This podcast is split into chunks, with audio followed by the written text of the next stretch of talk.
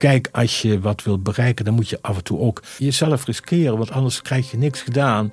We staan als regenbooggemeenschap op de schouders van roze reuzen, iconen uit onze Nederlandse queergeschiedenis. Vrouwen allemaal met elkaar deelden van wat ze eigenlijk niet wilden in die relatie, of wat ze vonden van seks. Ze organiseerden, protesteerden en rebelleerden, ieder op hun eigen manier. Ik wist, hé, hey, er is er nog één.